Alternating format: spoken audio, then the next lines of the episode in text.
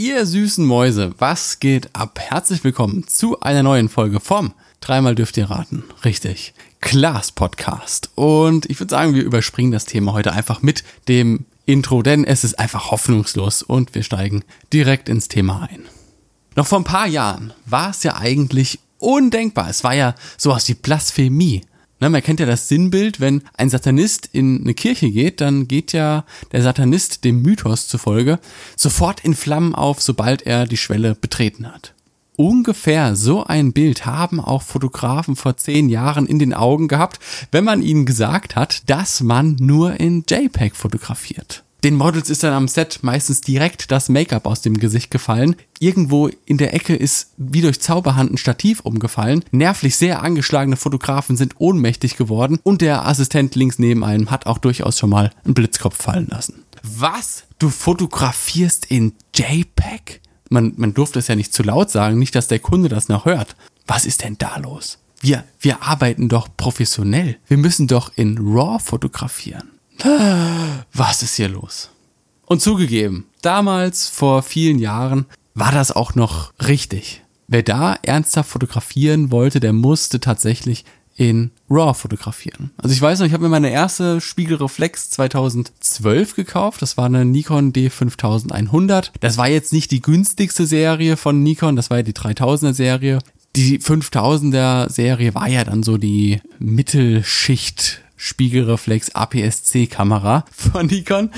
Und da habe ich auch nur das Standard-Kit-Objektiv drauf geklatscht und ähm, habe mir das eigentlich nur gekauft, weil ich ein paar Monate später das erste Mal nach Thailand gereist bin. Und ich mir dachte, Alter, wenn du dich jetzt zwölf Stunden in ein scheiß Flugzeug reinquetscht, dann äh, in Thailand von oben nach unten, von links nach rechts einmal durch die ganze äh, Prärie bretterst, dann musst du auch irgendwie geile Fotos machen. Und ich habe auch schöne Bilder gemacht, gar keine Frage. Sie sind aber tatsächlich nichts Besonderes, weil ich damals alles in JPEG fotografiert habe.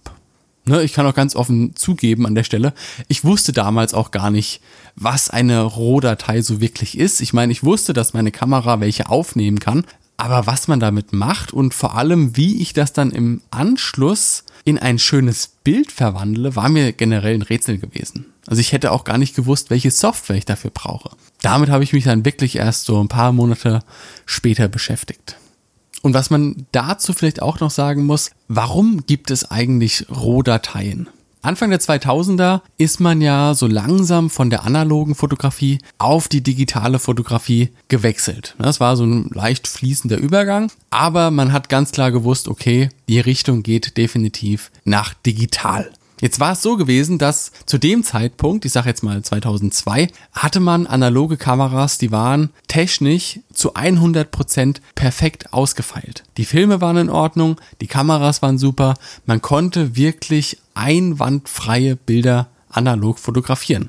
Hier muss man auch mal dazu sagen, dass Social Media da in den letzten Jahren den Ruf von analoger Fotografie echt so ein bisschen äh, auf der einen Seite romantisiert hat, auf der anderen Seite auch so ein bisschen verschandelt hat. Denn wenn man jetzt gerade Menschen dazu befragt, die jetzt auf Social Media unterwegs sind, aber vielleicht nicht ganz so im Fotografie-Thema drin sind, was sie von analogen Bildern halten, dann finden die immer ganz cool, dass das so richtig schön verrauscht ist und verwackelt und dann auch so, so Flares mit im Bild eingebaut sind und das... diese Fehler im Prinzip bewusst reingesetzt werden von den Fotografen als Stilmittel, das kommt da halt nicht ganz so rüber. Na, man kann durchaus perfekte, technisch perfekte Bilder mit analogen Kameras fotografieren. Ich meine, Werbebilder und Plakate und Katalogfotos und Modelbilder, die hat man ja auch damals analog fotografiert und es sah einfach super aus. Na, hier hat Social Media halt so ein bisschen, auf der einen Seite ist es natürlich cool, dieser romantische Look von verwackelten Bildern, auf der anderen Seite ist der Ruf so ein bisschen angekratzt. Aber zurück zum Thema. Damals war es halt dann tatsächlich so gewesen, dass ein JPEG, das man in einer Digicam fotografiert hat, einfach noch nicht so weit war, dass man gesagt hat, okay, das ist jetzt irgendwie akzeptabel. Das sah halt gerade am Anfang noch echt schrottig aus und viele professionelle Fotografen haben damals ja auch noch ihre analogen Kameras bevorzugt, eben weil die Qualität deutlich besser war. Also musste man sich natürlich irgendetwas überlegen. Man musste natürlich die Verkäufe vorantreiben. Verkaufen, verkaufen, verkaufen ist das Motto. Also hat man sich überlegt, okay, wir machen eine Datei, die quasi unfertig ist. Wir machen eine RAW-Datei, die sehr, sehr viele Informationen speichert, nämlich alle Informationen, die der Sensor aufgreifen kann. Und dann speichern wir das in der RAW-Datei und später über Software kann man sich das Bild so anpassen, wie man das gerne haben möchte. Mit Erfolg, denn ab dem Zeitpunkt lief das Geschäft der Spiegelreflexkameras, der digitalen Spiegelreflexkameras natürlich, und man hat das Ganze immer weiter und weiter und weiter entwickelt, bis man irgendwann tatsächlich die analogen Kameras fast komplett vom Markt verdrängt hatte. Aber braucht man denn so viele Jahre nach dem Siegeszug der Spiegelreflex, der, der digitalen Spiegelreflexkameras immer noch RAW-Daten? Sind die Kameras denn nicht mittlerweile so weit technisch ausgefeilt, dass man auch schon aus der Kamera fertige Bilder produzieren kann? Und wie ist es eigentlich mit spiegellosen Kameras, die ja technisch im Prinzip die nächste Evolutionsstufe der digitalen Fotografie sind? Wenn man jetzt nach dickbäuchigen, alten, früher war alles besser Herren geht, dann würde man meinen, dass Spiegelreflexkameras noch immer top-notch sind, noch immer das Maß der Dinge sind. An dieser Stelle möchte ich für diese Herren gerne mal eine Lanze brechen, denn World Press Photo Awards zwanzig zwanzig, also im Prinzip der renommierteste Pressefotopreis auf der Welt. Wenn wir uns da mal angucken, welche Kameras auf den Top drei Plätzen sind, dann finden wir da tatsächlich nur Spiegelreflexkameras. Auf Platz eins haben wir die Canon E O S D äh, fünf D Mark vier, auf Platz zwei ist eine Nikon D fünf und auf Platz drei ist dann die Canon fünf D Mark drei. Ne, ganz schön cool. Darauf gefolgt kommen dann die ersten Fuji-Kameras und sogar eine D J I-Drohne ist mit in dieser, in dieser Bestenliste. Aber wenn man sich diese Bestenliste von oben nach unten anguckt, dann kann man ganz klar erkennen, dass Spiegelreflexkameras noch immer am meisten vertreten sind. Das kann natürlich auch daran liegen, dass Pressemenschen und Journalisten zum einen vielleicht nicht das Geld haben, alle drei Jahre sich eine neue High-End-Kamera zu kaufen, inklusive dem ganzen Fuhrpark an Objektiven und Zubehör, den man so braucht. Und auf der anderen Seite viele Pressemenschen auch mit Equipment arbeiten, das sie von ihrem Arbeitgeber gestellt bekommen. Ne, wenn ich jetzt morgen nach Mogadischu ins Kriegsgebiet müsste, da würde ich ja auch nicht meine weißen Sneaker anziehen und meine Leica Q zwei einpacken. Da würde ich das nehmen, was mir mein Arbeitgeber gibt, in die Hand drückt, und das kann dann von mir aus auch kaputt gehen. Trotz allem kann man eigentlich sagen, dass die Zeit von Spiegelreflexkameras vorbei ist.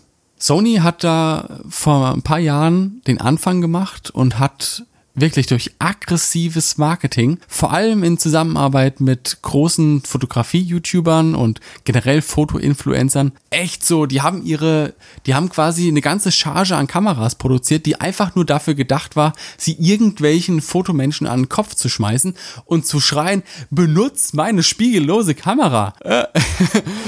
Und das mit Erfolg, muss man einfach so sagen. Mittlerweile sind auch alle anderen Marken im Prinzip eins zu eins diesem Trend gefolgt und sind nach und nach auf den spiegellosen Markt aufgesprungen. Ganz besonders natürlich auch die zwei großen Giganten der Spiegelreflexkameras, Canon und Nikon.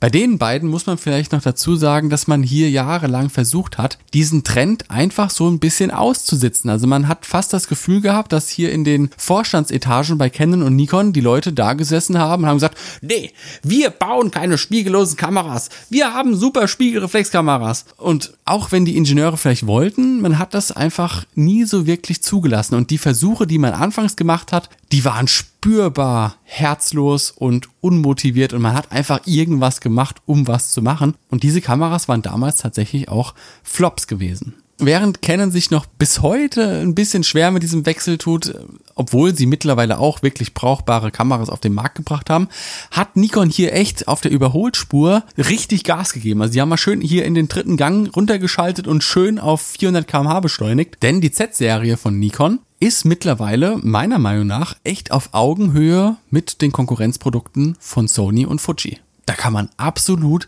nichts sagen.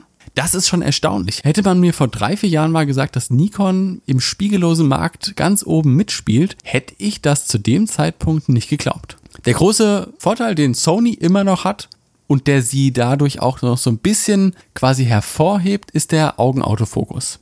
ne, Augenautofokus kennt ihr ja alle im Prinzip. Es, es läuft irgendwas Menschliches durch dein Bild, guckt in deine Kamera und die Kamera erkennt sofort das Gesicht und fokussiert auf das Auge, das der Kamera am nächsten zugewandt ist. Das können auch andere Hersteller mittlerweile und das funktioniert mal mehr, mal weniger gut, aber durch die Bank eigentlich nutzbar. ähm, aber Sony kann das auch bei Tieren. Das bedeutet, wenn deine Katze hier über die Tastatur läuft oder dich dein Hund vor lauter Freude anspringt und du zufällig gerade eine Kamera in der Hand hast, erkennt die Kamera das Gesicht von deinem Hundihund und stellt auf das Auge des Hundes scharf.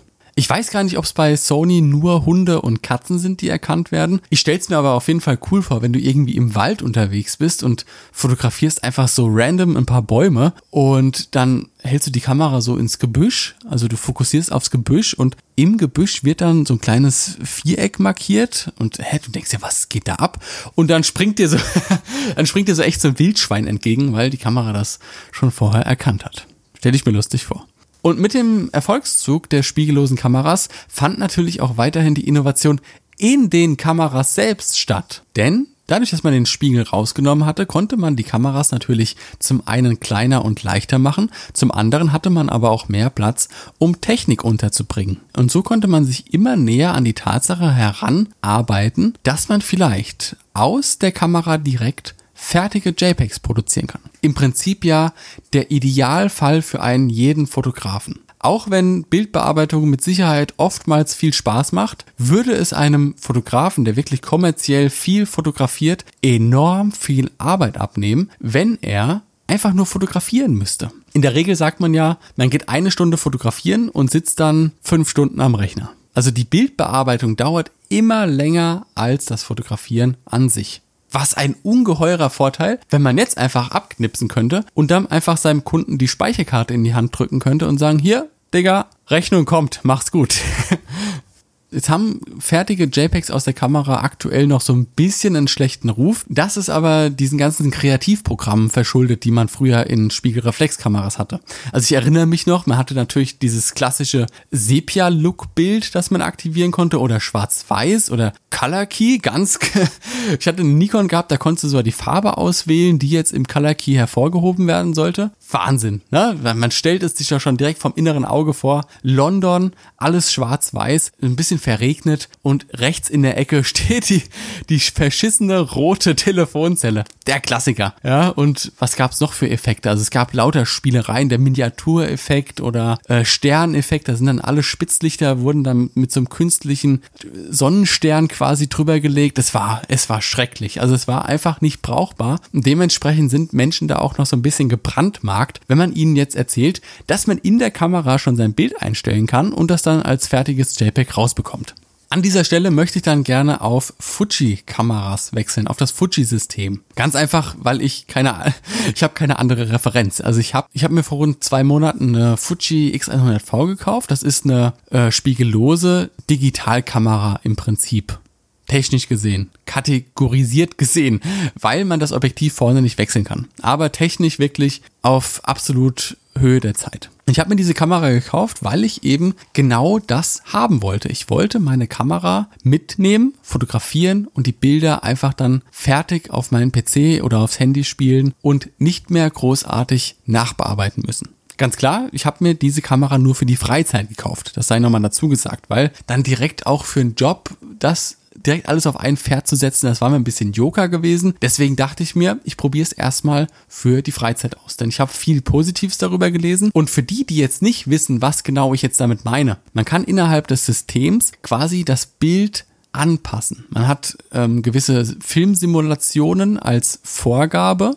Ne, Fuji war ja früher, was in der analogen Fotografie die Filme angeht, war Fuji ja absolut top gewesen. Und das haben sie so ein bisschen interpretiert und haben verschiedene Filmsimulationen als Voreinstellung für die Bilder mit integriert.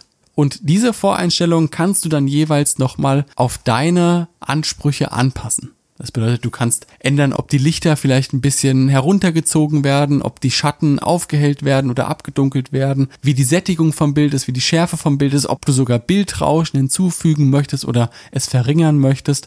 Du hast ganz, ganz viele Einstellmöglichkeiten und du kannst auch den Weißabgleich natürlich noch dazu einstellen. Also habe ich dem Ganzen einfach mal eine Chance gegeben und bin einfach mal ein bisschen rumgezogen und habe ein paar Fotos gemacht. Und ich muss sagen, ich war so ein bisschen zwiegespalten. Bin ich auch heute noch. Es dauert ein bisschen, bis man den idealen Look gefunden hat. Das ist aber ganz normal. Das hast du auch, wenn du anfängst mit Bildbearbeitung. Da musst du auch erstmal ein bisschen rumprobieren, bis du deinen eigenen Look quasi kreiert hast. Und nachdem ich den dann hatte, ich habe mir dann so drei, vier Presets gemacht, bin ich losgezogen und habe ein bisschen fotografiert. Während die ersten Versuche echt so komplett für'n Arsch waren, weil alles komplett verschoben war. Also die Bilder hatten einen mega krassen Grünstich gehabt. Ob das jetzt am Weißabgleich lag oder ob ich in der, in der Farbeinstellung irgendwas falsch gemacht habe, weiß ich nicht. Mittlerweile habe ich das aber auch alles in den Griff bekommen und habe ganz coole Presets erstellt. Innerhalb der Kamera. Muss ich immer wieder dazu sagen. Innerhalb der scheiß Kamera.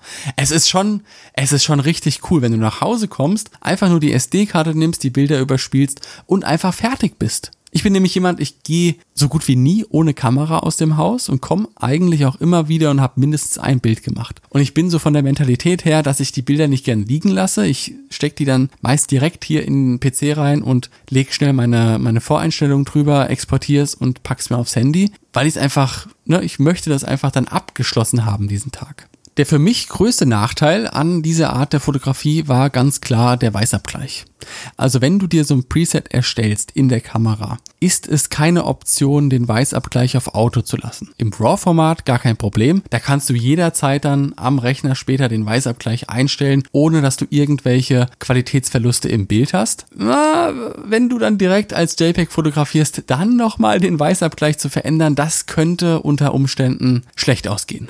Also ist Auto-Weißabgleich nur in seltenen Ausnahmen wirklich akzeptabel, für mich persönlich gewesen. Und das hat halt schon so ein bisschen genervt. Also jedes Mal, wenn du die Kamera angemacht hast und die Lichtquelle ein bisschen eine andere war, musstest du eigentlich immer wieder ins Quick-Menü rein und den Weißabgleich anpassen. Klar, wenn das Licht sich nicht verändert, kannst du den Weißabgleich auch so lassen, aber was mir halt oft passiert ist, ich habe vergessen, den Weißabgleich zu ändern. Und da ist natürlich, da scheißt du dann richtig rein. Und das ist einfach ärgerlich, weil du das im Nachhinein einfach nicht mehr korrigieren kannst. Trotz allem muss ich sagen, ist es definitiv eine Alternative für Menschen, die sich nicht großartig mit Bildbearbeitung auskennen oder einfach nur die Kamera als Spaßobjekt sehen, ohne da jetzt irgendwie große Ambitionen dahinter zu haben. Also alle, die privat einfach gerne eine Kamera dabei haben, gerade wenn sie in Urlaub fahren, da ist die Fuji beispielsweise einfach die perfekte Kamera. Also sie ist nicht ganz hundertprozentig äh, wasserdicht, aber eben Spritz und Staub und bla bla bla geschützt. Sie ist klein, sie ist leicht, sie ist kompakt, sie ist intuitiv zu bedienen. Sie hat diesen Vintage-Look und fässt sich dementsprechend auch echt super an. Und es ist, muss man auch dazu sagen, einfach eine super schöne Kamera. Also Menschen, die gerne mal so fotografieren, ohne jetzt im Hinterkopf eine Fotokarriere im Sinn zu haben, kann ich nur absolut empfehlen. Die JPEGs werden definitiv besser als mit einer Kamera, die einfach ganz normale Flat-JPEGs, ich weiß gar nicht, wie man es nennt, einfach, einfach ganz normale Standard-JPEGs rausballert. Mit dieser Filmsimulation sieht's halt wirklich ein bisschen besonders aus. Batterieleben von diesen Kameras ist mittlerweile auch total akzeptabel. Sie ist bei weitem noch nicht so lang wie von den großen, auch von den großen spiegellosen mittlerweile, aber schon deutlich besser als noch vor ein paar Jahren. Also, warum nicht einfach mal ein bisschen umdenken? Ich kann mir durchaus vorstellen, dass in weiteren vier, fünf Jahren das so weit entwickelt ist, dass man wirklich keine Rohdaten mehr braucht. Wenn jetzt zum Beispiel Leica da noch mitziehen würde und in einer zukünftigen Kameras Filmsimulationen auf die alten Leica-Kameras anpassen würde, könnte ich mir mega gut vorstellen. Und auch natürlich, dass andere Kamerahersteller da auch mitziehen. Es müssen ja nicht immer Filmsimulationen sein. Es können ja auch eigens entwickelte Looks sein, die man mit in die Kameras einbaut. Und dann auch dementsprechend als Alleinstellungsmerkmal vielleicht herausarbeitet. Ich glaube, das hat ganz, ganz viel Potenzial und auch zeitersparend. Also meine Meine Freundin ist immer ganz froh, wenn ich die Fuji dabei habe und wir dann von dem Ausflug oder was auch immer nach Hause kommen und ich quasi nicht mehr an den P C muss. Auch mal ein schöner Ansatz, an den man vielleicht denken kann. Denn Zeit ist wertvoll, ihr Süßen. Und jede Sekunde, die verstreicht, tja, die bekommen wir leider nicht mehr wieder. Meine Güte, ich werde sentimental. Das muss ja eigentlich bedeuten, dass wir uns schon wieder zum Ende hinbegeben. Ich hoffe natürlich, wie immer, dass ihr ein bisschen Spaß gehabt habt und dass ihr vielleicht auch ein bisschen was aus dieser heutigen Folge mitnehmen konnte.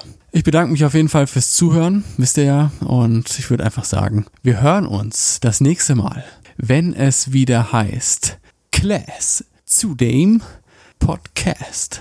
Bis dann, ihr Süßmäuse. Ich hab euch lieb. Lasst's krachen. Brrr.